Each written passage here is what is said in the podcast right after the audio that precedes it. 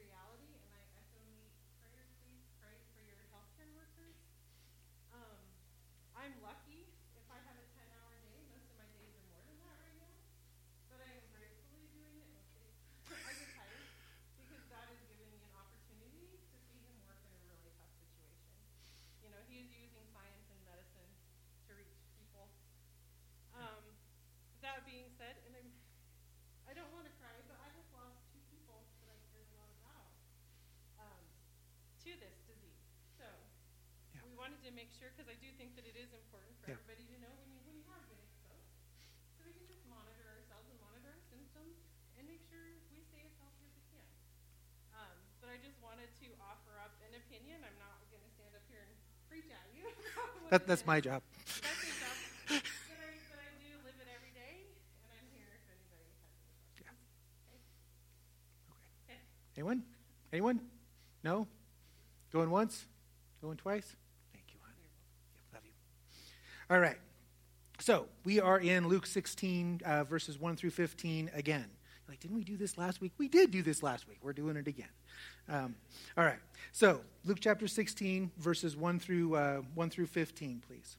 Um, Jesus told his disciples there was a rich man whose manager was accused of wasting his possessions. So he called him in and asked him, What is this I hear about you? Give an account of your management, because you cannot be manager any longer. The manager said to himself, What shall I do now? My master is taking away my job.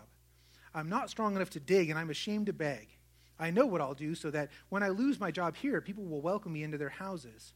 So he called in each one of his master's debtors. He asked the first, How much do you owe my master? 900 gallons of olive oil, he replied. The manager told him, Take your bill, sit down quickly, and make it 450. Then he asked the second, how much do you owe? A thousand bushels of wheat, he replied. He told him, Take your bill and make it 800.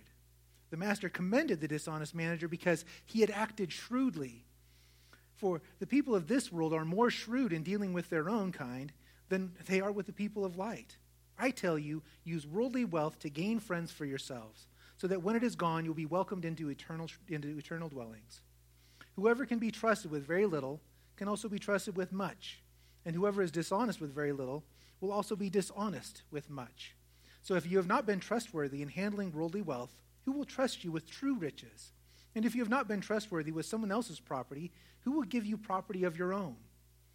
The thing is, no one can serve two masters. Either you will hate the one and love the other, or you will be devoted to the one and despise the other. You cannot serve both God and money. And the Pharisees, who loved money, heard all of this and were sneering at Jesus. He said to them, You are the ones who justify yourselves in the eyes of others, but God knows your hearts. and what people value highly is detestable in God's sight. All right.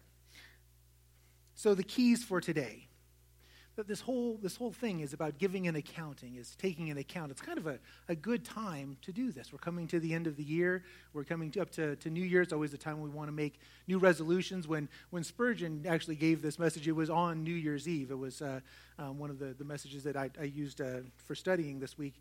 Um, he gave it at the, the very start of the new year. But the idea is to take a moment and to take an account, take an account of our days, take an account of our years and to see how we're doing, to give ourselves kind of a, a checkup. So, in this, we're going to do a few things. We're going to look, first of all, at the boss, at the manager, at God.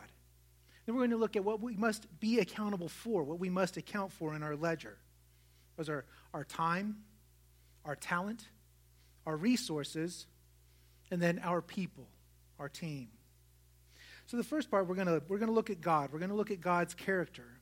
And in this example, God is portrayed as an owner, a master, a boss. And I've said this before, I'll say it again, that we can't know God completely. We can't know him exhaustively. We are finite beings. He is infinite. We are, you know, just down here, our, our little selves. And even when we get to the next world, we won't know him exhaustively. So the important thing is that what we do know about God, what we do learn about God, should be the truth. That's the whole point, is when we say, all right, we're going to try and get to know God better, we want to know true things. So we're going to dive heavily into Scripture, as we usually do, to try and get a good foundation. And so in this, you know, what I, what I was trying to think about how, how to frame this message, I was trying to figure out a good way to, uh, to bring this, this kind of home. And it struck me there's some really funny places where you can find good in the world. And I mean that amazingly ridiculous places. In this particular case, I have things at my house that are amazingly good. One of them is gravel, the other one is the garage door. They are amazing forces for good in my house. You have no idea. See, because when the gravel and the garage door speak at my house, there's like this wave of goodness that crashes over our house. It's like a tidal wave. Because you see, every evening at about, you know, five or six o'clock, my wife's tires hit the gravel driveway, and she hits the garage door opener. And it's incredible what suddenly happens. Suddenly, video games get turned off, dishes find the sink or the dishwasher, homework gets started. Things quickly get shoved in closets or, or bedrooms. The dogs get fed. Laundry suddenly finds a home. It's, it's not necessarily put away, let's not get carried away here, but certainly moved closer to its final destination. See, the thing is that she's the one who actually loves and actually cares for our kids. She fixes the meals and knows what's in their closets. When, when I'm in charge, it's, you know, the teachers probably are like, oh, we, we know. We know when, when the kids were left with you, Phil. we know what they look like. But she knows them inside and out. And she not only loves them, she actually likes them.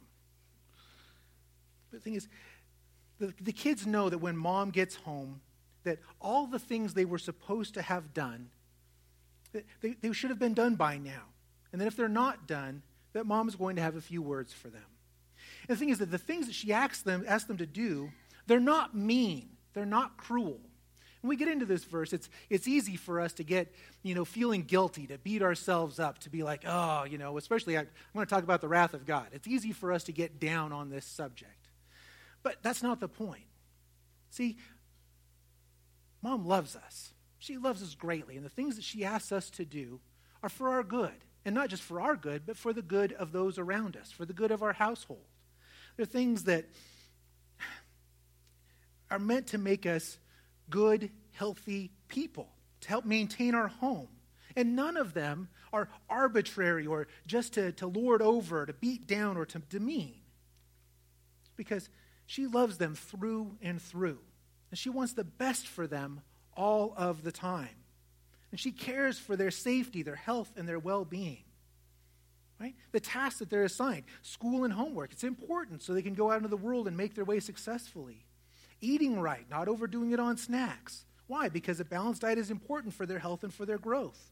Brush your teeth. Being neat and tidy, being a good roommate, It's good for their mental health, for their physical health, and for their relationships so that they know how to be a good roommate when they get out into the world. Don't leave things lying around. Pick up after yourself. Do the dishes. Do your chores. Contribute. See, the truth is, when mom gets home, she's not really looking forward to having to discipline the kids. It really would be best if it was done before she got there. She's looking forward to spending time with the family, to enjoying a meal, to relaxing. She's had a hard day. But she isn't willing to forsake her responsibilities as a mom. She's not willing to let that slack to the kids' harm. She's not going to let them get harmed, not on her watch.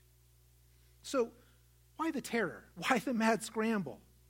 Because we were slacking, right? That's why. Because we weren't doing what they were supposed to do. The list, if it was done, there would be no fear, no mad scramble. You see, mom is not the problem, and the list is not the problem. Mom is not a bad person. Nothing she asked for is unreasonable. The fear is the reckoning of what we were supposed to do versus what we did do. So, in that light, that's how we're going to look at things when we talk about, talk about the wrath of God. Is like that, because it is exactly like that. See, there are things that we do, things that we can do, that are good. And there are things that we do or things that we can do that are bad. If you would open up your Bibles to Exodus chapter 20, it's the Ten Commandments. It's a good list. And it starts with a premise that good and evil exist. That there are good things and there are evil things in this world, and there are good things that we can do. What's interesting about it, when we talk about this, we talk about the idea of judgment and taking into account of our, of our actions, that we need to keep a perspective. The thing is that God's wrath, especially when we talk about this accounting, when we talk about all of this stuff, it's terrifying when it's leveled at us when God's judgment is coming at us, when we know that we haven't done what we were supposed to do, when we know that we've been the one lying, cheating, stealing, right? There's, there's no one who's more afraid to look at the books than the person who hasn't been wise with what they've been charged with, right? You never want to give an accounting when you know that the numbers are wrong or when you know that you've been lying. But, thing is that, especially right now, how many guys think that things are going really great and that the world is just? That everything's fair, that the good are being taken care of and that the evil are, are being punished. Anybody think? No, there's not a single hand up. So when we think about, I was reading the, the news. I, I do that. I, I still do it. I don't know why. But it was horrifying. There was um, a man was found. He was running down the street in just his underwear. And it turns out he had escaped from a home in Houston that had over 26 adults who had been kidnapped. They were being held by human traffickers in this house. And they have no idea that the human traffickers were gone by the time the, the police got there. We've been um, watching the um, Long Way Down and Long Way Round, the Ewan McGregor motorcycle specials, where they, they go around the world and they visit some places with UNICEF. It's amazing that they partnered with UNICEF for the things, but it brings to mind things like the, the genocides in, in Bosnia and Rwanda, Tibet, Russia, China? Or what about America, the, the Trail of Tears, or even our own internment camps after and during World War II? Think about drunk drivers who kill and injure and maim and then who flee the country and never face persecution. Or more personally, thieves who, who come and steal in the night. I, I was um, thinking about when I was, was much younger. My, my buddy and I, I worked construction for a long time, and so I always kept my tools in my truck. I needed them for work a buddy of mine, we went down to a salvage yard. I needed some parts for my Jeep. Came back out, and people had broken the lock on, on my door and taken my tools. I had to go out and, we, had, we didn't have the money, but I had to go out and buy new tools so I could go to work on Monday. The police said, okay, great. You know, we have no idea. You know, if they're, they're marked, so maybe if they show up somewhere, maybe. Never got one of those things back. All of those people, all of them, did not escape justice. Not one of them. All of them will give an accounting before God. They will stand before God and give an accounting for what they have done, just like each and every one of us. Thing is that God, by nature, cannot tolerate evil and sin. Cannot. There is justice. Make no mistake. It may be delayed, it may not be in our time, but there is justice. Habakkuk 1:13 says, "Your eyes are too pure to look on evil. You cannot tolerate wrongdoing." And the thing is, the Lord is sovereign. He is the ruler. He is the, the King of kings, the Lord of lords. He is the creator of the universe. He is sovereign in his judgment. Isaiah chapter 45, verses 7 through 10 say, I form the light and create the darkness. I bring prosperity and create disaster. I, the Lord, do all these things. You heavens above, rain down my righteousness. Let the clouds shower it down. Let the earth open wide. Let salvation spring up. Let righteousness flourish with it. I, the Lord, have created it. Woe to those who quarrel with their maker, those who are nothing but potsherds, among the potsherds on the ground. Does the clay say to the potter, What are you making? Does your work say the potter has no hands? See, God's wrath and his judgment is good and it is righteous. It is right standing. It is right. When we think about what is right and what is wrong, his judgment is right. Psalm chapter 7, verse 10 and 11. My shield is God Most High, who saves the upright in heart. God is a righteous judge, a God who displays his wrath every day. See, being under God's wrath is not pleasant. I was if you guys get a chance to do uh, Secret Church 6 with David Platt, um, it's all about Easter, and we'll talk about more about um, some of this stuff as we, we get closer. But it's a great listen if you need a podcast to listen to. He's put all of the secret churches on there. But one of the things we talk about is, is when Jesus is on the cross. Remember when he goes to the Garden of Gethsemane, he, he prays to God, and he says, Father, take this, this cup from me. And then, you know, when he's on the cross, his last words are, It is finished. He's talking about the foaming cup of God's wrath. That's how it's described throughout the Bible, is a foaming cup of God's wrath. The righteous judgment that is earned by all the evil actions on the earth. And Jesus took and he drank it all down, down to the very last drop. And he said, It is finished. All of the wrongs. It's, it's crazy to me. It's something that we need to learn about the nature of our world. That we are so closely tied to the earth. And we sense it, we feel it when we stand out in nature, when we look at a sunset, when we see a sunrise, when we stand at a still mountain lake, when we listen to the birds or the trees. We feel our connection with nature. We feel it. And the thing is that just like when Adam and Eve, when they first sinned, why all creation fell, we're all tied together. And that right and wrong, it cries out to God from the very earth when he talks about the earth being in labor pains, groaning, those right and those wrong actions, that cup of God's wrath, it actually twists and turns and makes the earth itself actually moan. All of creation groans under the strain. That's incredible that we are that intrinsically tied. Isaiah chapter 13, verses 3 through 13 say, I have commanded those I prepared for battle. I have summoned my warriors to carry out my wrath. Those who rejoice in my triumph, listen, a noise on the mountains, like that of a great multitude. Listen, an uproar among the kingdoms, like nations massing together. The Lord Almighty is mustering an army for war. They come from faraway lands, from the ends of the heavens. The Lord and the weapons of his wrath to destroy the whole country. Wail, for the, late, the day of the Lord is near. It will come like destruction from the Almighty. Because of this, all hands will go limp. Every heart will melt with fear. Terror will seize them. Pain and anguish will grip them. They will writhe like a woman in labor. They will look aghast at each other, their faces aflame. See, the day of the Lord is coming, a cruel day with wrath and fierce anger, to make the land desolate and destroy the sinners within it. The stars of heaven and their constellations will not show their light.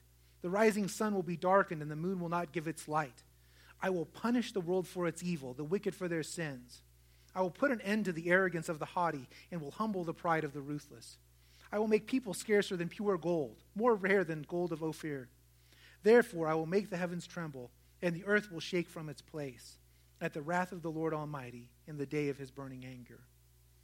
Ezekiel chapter 5, verses 8 through 13 say, Therefore, this is what the sovereign Lord says I myself am against you, Jerusalem, and I will inflict, inflict punishment on you in the sight of nations because of all your detestable idols, I will do to you what I have never done before and will never do again. Therefore, in your midst, parents will eat their children, the children will eat their parents. I will inflict punishment on you and will scatter all your survivors to the winds. Therefore, as surely as I live, declares the sovereign Lord, because you have defiled my sanctuary with all your vile images and detestable practices, I myself will shave you. I will not look on you with pity or spare you. A third of your people will die of the plague or perish by famine inside you. A third of your people will die by the sword outside your walls. And a third I will scatter to the winds and pursue with drawn sword. Then my anger will cease and my wrath against them will subside, and I will be avenged. And when I have spent my wrath on them, they will know that I, the Lord, have spoken in my zeal. See, when we stand here, we have to make an understanding, and that is that God hates sin, God hates evil, and he hates sinners.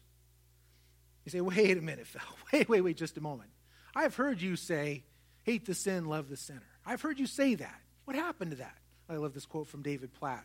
It says, the Bible happened to that. That's what happened to that. See, the thing is, we say that, and I, and I, and I mean it, because what we don't want to do is we don't want to be a church that excludes people, that judges people. Because we know that we are sinners. And so if somebody comes in the door, I don't want them to go, I don't want us to look down on someone or to reject someone because they sin or look or think or act differently than we do. Whatever it is that's in their life, I want them to feel welcome when they walk through the door here, wherever they've come from. If they can draw a breath, the salvation of the Lord is for them. So when we say, hate the sin, love the sinner, that's what we're talking about, is accepting everyone because we know where we are. Saying, buddy, I'm down here on the floor. If you want to join me on your knees, you're more than welcome to. We're all in the same place, all on the on the same level. But we cannot, as an individual, think that we can live a life of sin, that we can live a life of evil, that we can live a life without goodness, and that we will still be welcomed into God's grace. That's not what the Bible says. And I would be lying to you if I said that. If I said you could continue on in a life that, of debauchery and still make it, the answer is no. That's not what the Bible says. That would not be true. Jeremiah chapter 44, verses 4 through 5 say, Again and again I sent my servants the prophets who said, Do not do this detestable thing that I hate. But they did not listen or pay attention. They did not turn from their wickedness or stop burning incense to other gods. Ezekiel chapter 16, verses 35 through 42. It says, Therefore, this one's really harsh, by the way, you prostitute, hear the word of the Lord. This is what the sovereign Lord says. Because you poured out your lust and exposed your naked body and your promiscuity with your lovers, and because all of your detestable idols, and because you gave them your children's blood, therefore I am going to gather all your lovers with whom you found pleasure, those who you loved as well as those you hated. I will gather them against you from all around and will strip you in front of them, and they will see you stark naked. I will sentence you to the punishment of women who commit adultery and who shed blood. I will bring on you the blood vengeance of my wrath and jealous anger. Then I will deliver you into the hands of your lovers, and they will tear down your mounds and destroy your lofty shrines. They will strip you of your clothes and take your fine jewelry and leave you stark naked. They will bring a mob against you who will stone you and hack you to pieces with their swords. They will burn down your houses and inflict punishment on you in the sight of many women. I will put a stop to your prostitution. You will no longer pay your lovers. Then my wrath against you will subside, and my jealous anger will turn away from you. I will be calm and no longer angry. Psalm chapter 5, verses 4 through 6. For you are not a God who is pleased with wickedness. With you, evil people are not welcome. The arrogant cannot stand in your presence. You hate all who do wrong. You destroy those who tell lies. The bloodthirsty and deceitful, you, Lord, detest. Psalm chapter 11, verses 4 through 7. The Lord is in his holy temple. The Lord is on his heavenly throne. He observes everyone on earth. His eyes examine them. The Lord examines the righteous, but the wicked, those who love violence, he hates with a passion. On the wicked he will rain fiery coals and burning sulfur. A scorching wind will be their lot. For the Lord is righteous, he loves justice. The upright will see his face. So, any questions about how God feels? Anyone? I, I wish you would use some strong language. Breaks your heart, though, that the ultimate fate of those that don't turn from their sin condemnation. That's funny. Um, I, we had this conversation not, not too long ago, and um, I really, I, I, hope I am wrong about this. There's lots of different theories about what happens after we die. Um, and I'm a, I, I believe in eternal condemnation. I really hope that I am wrong. I, I'll read you some passages here, but the thought that there are millions, billions of our fellow human beings who will spend eternity, not just a day, not just a month, not just a year, burning in torment, that anyone, any one single person, let alone billions of people, might face that fate. That's absolutely horrifying. But the thing is, there's it's when we talk about God and nature. See, in Genesis, when God says we are made in his image, there's, there's something special there. He doesn't say that lightly. And humans are a special in creation. We're, we're oddly so. We are oddly special in creation. We're different from the angels, we're different from the animals. If we were to go back to, to Genesis chapters 1 through 3, it's okay. I mean, God sheds animal blood not only for our, uh, for our sustenance, for us to eat. I shouldn't use those words if I can't say them. God gave us dominion over the earth, and then he commanded us to subdue it. And God shed animal blood to clothe Adam and Eve. And then God listed clean and unclean animals for us to eat, for us to sacrifice. Think about Cain and Abel. They were farmers and ranchers, both of them. And God does not require justice for the death of the deer or the antelope. Even when you like steal or break the law, you're stealing somebody's vegetables. That does not require death.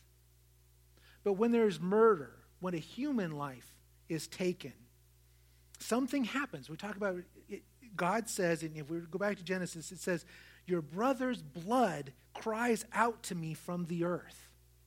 Isn't that an amazing statement? That nature actually cries out to God with the injustice that's been happened, that, that this precious life has been wrongly taken, and that the blood cries out to God. That's a scary thought. That's absolutely terrifying when you think about the millions of people who have been killed wrongly. Just it's absolutely terrifying. But the ultimate fate, if we flip over to, to, to Revelation chapter 20, verses 11 through 15, it says, Then I saw a great white throne and him who was seated on it. The earth and the heavens fled from his presence, and there was no place for them. And I saw the dead, great and small, standing before the throne, and books were opened. Another book was opened, which is the book of life. The dead were judged according to what they had done, as recorded in the books. The sea gave up the dead that were in it, and death and Hades gave up the dead that were in them. And each person was judged according to what they had done. Then death and Hades were thrown into the lake of fire. The lake of fire is the second death, and anyone whose name was not found written in the book of life was thrown into the lake of fire. Revelation chapter 21, verses 6 through 8 say, It is done. I am the Alpha and the Omega, the beginning and the end. To the thirsty I will give water without cost from the spring of the water of life. Those who are victorious will inherit all of this, and I will be their God, and they will be my children. But the cowardly, the unbelieving, the vile, the murderers, the sexually immoral, those who practice magic arts, the idolaters, and all liars, they will be consigned to the fiery lake of burning sulfur. And this is the second death. And I, like I say, I, I hope that I am wrong. I hope that they are simply destroyed, that they don't spend eternity burning in a, in a pit, in a lake of fire. But I, don't, I don't think I'm wrong. It's funny that we have this parable, and then Jesus illustrates it immediately after with another parable to give us, to, just to drive it home. If you got your Bibles are open to just the next part there in, in Luke 16, 19 through 31, it's just to illustrate his point of this accounting. Says, There was a rich man who was dressed in purple and fine linen and lived in luxury every day. At his gate was laid a beggar named Lazarus, covered with sores and longing to eat from what fell from the rich man's table. Even the dogs came and licked his sores. The time came when the beggar died, and the angels carried him to Abraham's side. The rich man also died and was buried. In Hades, where he was in torment, he looked up and saw Abraham far away with Lazarus by his side. So he called to him, Father Abraham, have pity on me, and send Lazarus to dip the tip of his finger in water and cool my tongue, because I am in agony in this fire. But Abraham replied, Son, remember that in your lifetime you received your good things, while Lazarus received bad things. But now he is comforted here, and you are in agony. And besides all this, between us and you a great chasm has been set in place, so that those who want to go from here to you cannot, nor can anyone cross over from there to us. He answered, Then I beg you, Father, send Lazarus to my family, for I have five brothers. Let him warn them, so that they will not also come to this place of torment. And Abraham replied, They have Moses and the prophets. Let them listen to them. No, Father Abraham, he said, But if someone from the dead goes to them, they will repent. He said to them, If they do not listen to Moses and the prophets, they will not be convinced, even if someone rises from the dead.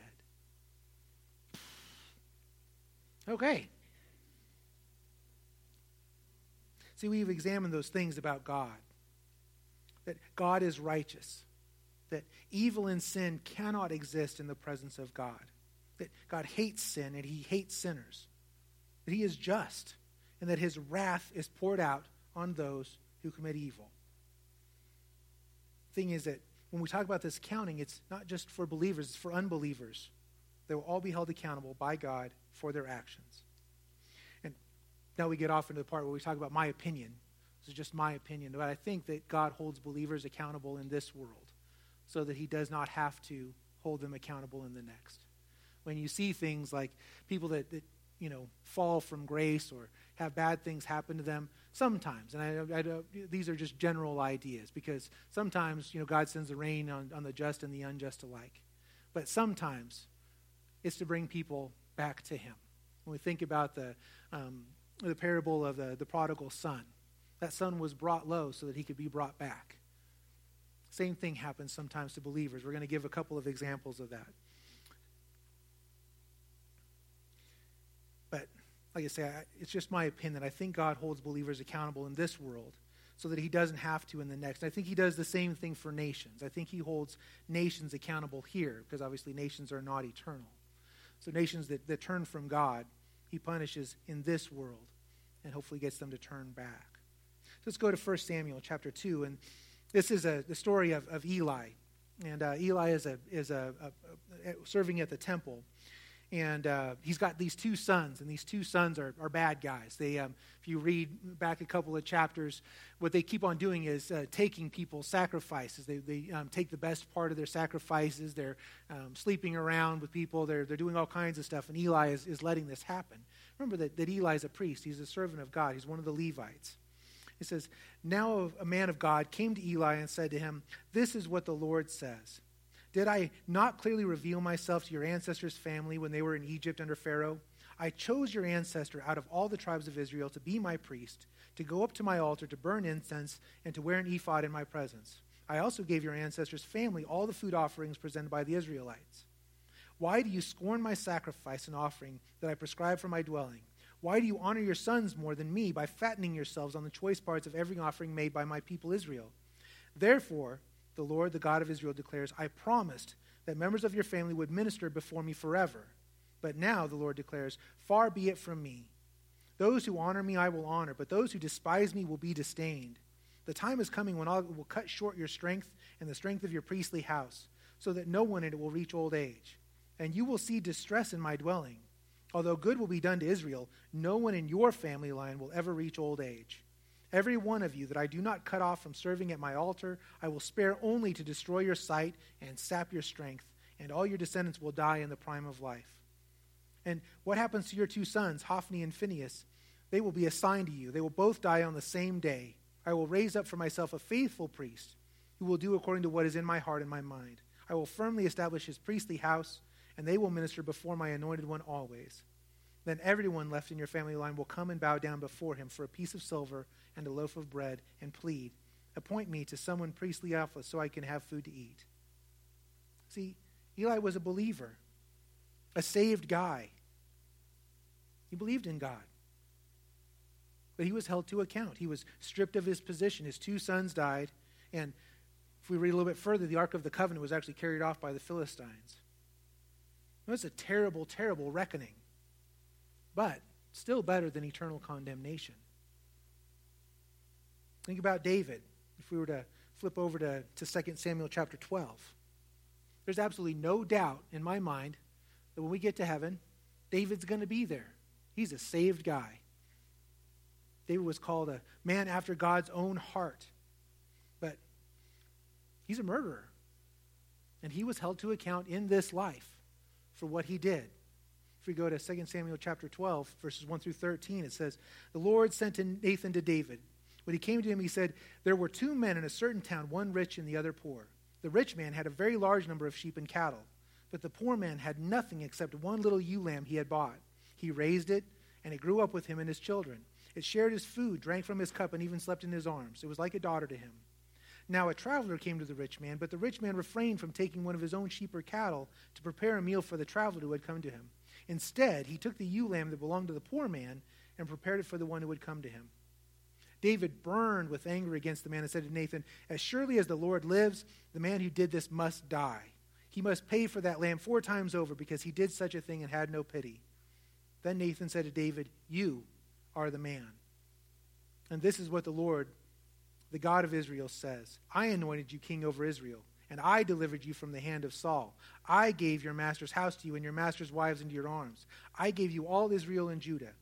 And if all this had been too little, I would have given you even more. Why did you despise the word of the Lord by doing what is evil in his eyes? You struck down Uriah the Hittite with a sword and took his wife to be your own. You killed him with the sword of the Ammonites. Now, therefore, the sword will never depart from your house, because you despised me and took the wife of Uriah the Hittite to be your own. This is what the Lord says out of your own household, I'm going to bring calamity on you. Before your very eyes, I will take your wives and give them to one who is close to you, and he will sleep with your wives in broad daylight. You did it in secret, but I will do this thing in broad daylight before all Israel.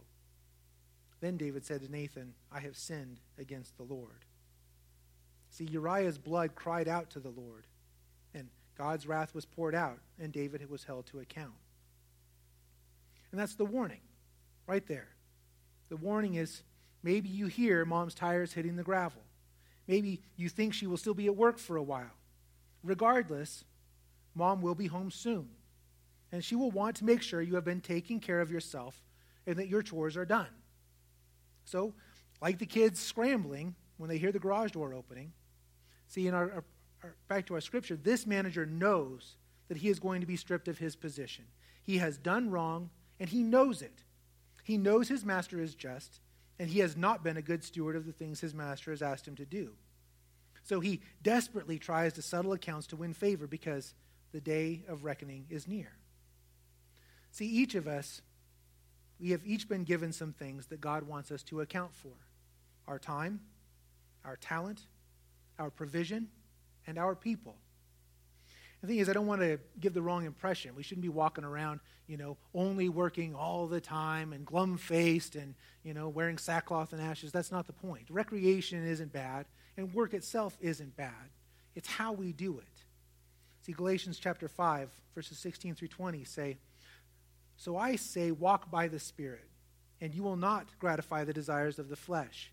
For the flesh desires what is contrary to the Spirit, and the Spirit what is contrary to the flesh. They are in conflict with each other so that you are not to do whatever you want. But if you are led by the Spirit, you are not under the law. The acts of the flesh are obvious sexual immorality, impurity and debauchery, idolatry and witchcraft, hatred, discord, jealousy, fits of rage, selfish ambition, dissensions, factions, envy, drunkenness, orgies, and the like. I warn you, as I did before, that those who live like this will not inherit the kingdom of God. There it is. There's the list.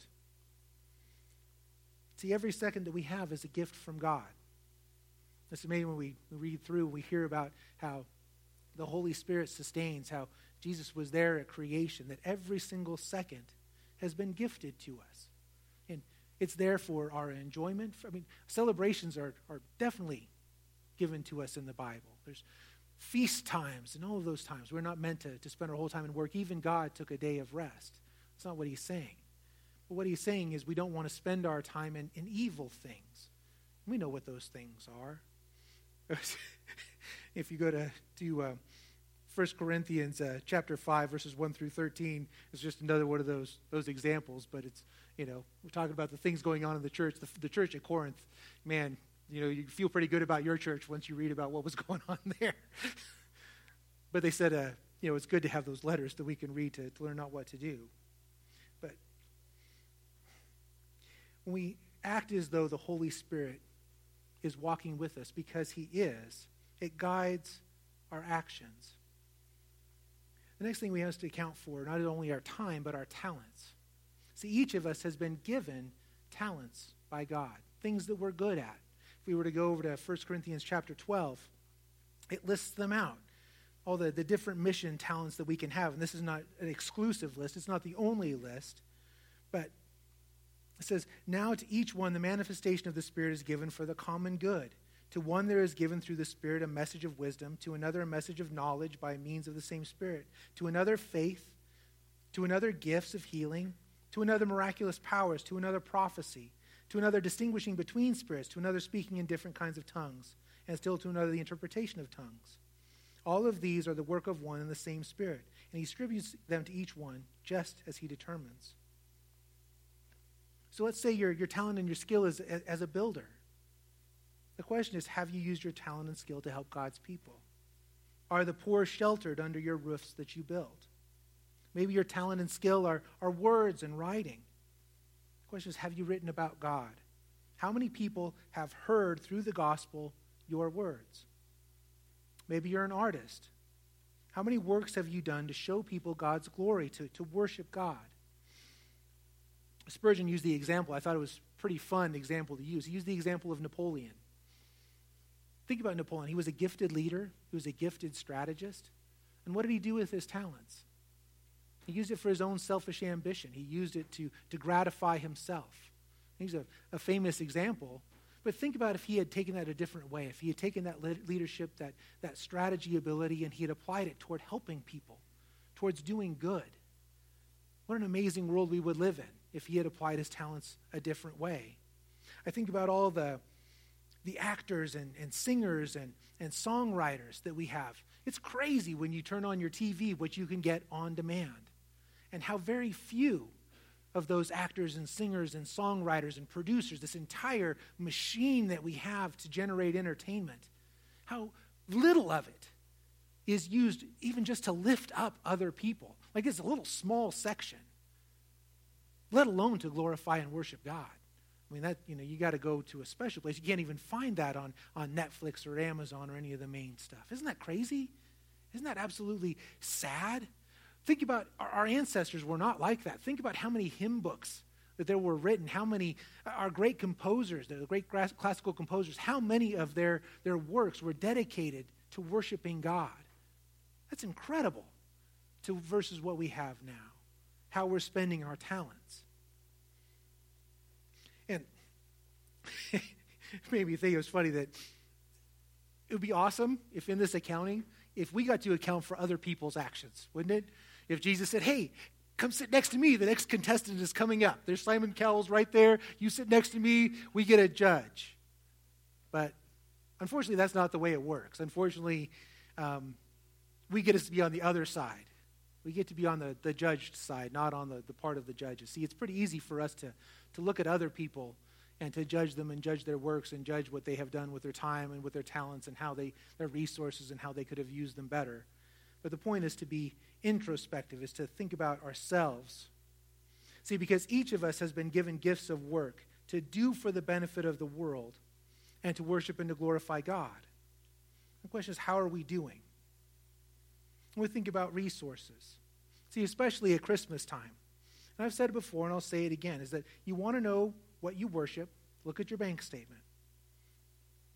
See, some people God has given a lot of resources, some little. How we use those resources for the mission and purposes of God is the question. And he doesn't ask for it all. And it's not in the New Testament, but we, you know, we use kind of a rule of thumb of using a, a tenth. You know, there's some foundation of that in the, in the Old Testament, but, you know, it gives you a good, you know, kind of rule of thumb. But that's, you know, nowhere in there does he say, hey, you must, you must. But the idea is, are you giving? Are you giving to the mission of God? God has entrusted you with, with some sort of provision, some sort of resource, whether it's a little or a lot. The question is, what have you done with it? And it's hard, but um, God doesn't care what kind of car you drive or what your house is like or what about your hobby or your recreation. Isn't that? That's funny. I like what, um, what Brad Stine said. Said, when you go to give to God and the fear and the trepidation hits, when you don't know about the next paycheck, you put an extra $5 in the plate just to let Satan know that you aren't afraid. Like Brad Stine. See, none of the things are necessarily bad unless they're an idol, unless they get in between you and God, unless God's purposes and God's plan and God's mission are being neglected at the expense of our entertainment. See, God is concerned with the poor, with the widows, with the orphans, and with those in prison. God is concerned with spreading the gospel. God is concerned with making sure that we see our brothers and sisters, and not only that we see them, but that we care for their needs. And that leads us to our, our last topic. We will be accountable for the people in our lives. Not just our tribe, not just our village, but the travelers and the strangers. Think about the um, parable of the, the Good Samaritan. Isn't it incredible that God has put his most precious creation? We were talking about this just a little bit ago. Humans are unique, and they are special in God's eyes. And he has put that in our care. He has said, Look out for your brothers and sisters. Be a mom, be a dad, be an aunt, be an uncle, be a friend, be a coworker, be a boss, be an employee. I put these people in your life, in your care. What an amazing gift. You know, I went back and I read the, the greatest commandment. Again, I know I read it every week, but it was odd. Not a single material thing was mentioned. He said, Love me and love your neighbors. And then he told the parable of the Good Samaritan. Love God and love the people I give you. And again, don't make it complicated. Don't make it about guilt. See, the thing we go to, right, is that next thing is, oh, I've done so horrible. We don't want to waste our lives in guilt and anger and sadness and regret. That, that is not the point. We want to have a healthy fear and respect for the Lord, yes. But I was thinking that this is the best thing I could come up with. You can, you know, tell me if it's good or bad. But I used to coach uh, baseball poorly. I'm the losingest coach in, in Fruita um, history. But coaching baseball, I learned something, and that is that losing is as much of a habit as winning is a habit. And I would get kids out there, and they would, they would miss the ball. You know, we'd be throwing grounders, we'd be doing fly balls, and they would miss the ball. And they would go, oh, they'd be so mad. And that would cause them to miss the next ball and the next ball. And the next thing you know, their whole mindset is, I'm not going to try, or I don't even know why I'm out here. I'm just going to miss. That becomes their habit, is missing the ball. And I, I, I would, you know, beg and plead, and, we, you know, we would try and do like little short exercises, get them success, get them used to having success. I would tell the kids literally, wipe it off, shake it off, do something so that mentally you're ready to get the next ball, so that winning becomes your habit, so that you know that you can succeed. See, reality doesn't change. Either you catch the ball or you don't catch the ball. Either you win the game or you lose the game. That's reality. Reality doesn't change. Either you did the right thing yesterday or you didn't. Either the books look good or they don't. But the question is what do the books look like after today, after tomorrow, after the next day? See, if the, looks, if the books look bad, you can't go back and you, you can't change it. You can't fudge the books. He's going to know. I tried. If you had a party over the weekend and the coffee table is broken and there's a hole in the wall by the stairs and the trash can is full of beer bottles and there's a dent in mom's car, she's going to find out. Just FYI. But you can do the math now before it is too late with the purpose of learning from the errors and getting the next one. With the purpose of creating a habit of winning. And see, God is not rooting for you to fail. He is rooting for you, like mom is rooting for you, for you to make the play. See, and now is the chance, now is the time to get on your knees before God and to have that accounting, to talk through the good and the bad. We can go to the cross on our knees together with the purpose of wiping the red out of the ledger and making December 7th, 2020, a black day in the books, a day to be proud of. Amen? Right, we'll close with Psalm 96. Sing to the Lord a new song. Sing to the Lord all the earth. Sing to the Lord, praise his name Proclaim his salvation day after day. Declare his glory among the nations, his marvelous deeds among all peoples. For great is the Lord and most worthy of praise. He is to be feared above all gods. For all the gods of the nations are idols, but the Lord made the heavens. Splendor and majesty are before him. Strength and glory are in his sanctuary. Ascribe to the Lord, all you families of nations. Ascribe to the Lord glory and strength. Ascribe to the Lord the glory due his name. Bring an offering and come into his courts. Worship the Lord in the splendor of his holiness. Tremble before him, all the earth. See among the nations, The Lord reigns. The world is firmly established, it cannot be moved. He will judge the people with equity. Let the heavens rejoice, let the earth be glad, let the sea resound, and all that is in it. Let the fields be jubilant, everything in them. Let all of the trees of the forest sing for joy. Let all creation rejoice before the Lord, for he comes. He comes to judge the earth. He will judge the world in righteousness and the people in his faithfulness. Amen. Father, Lord, we thank you for this time together. Lord, we got this week coming up.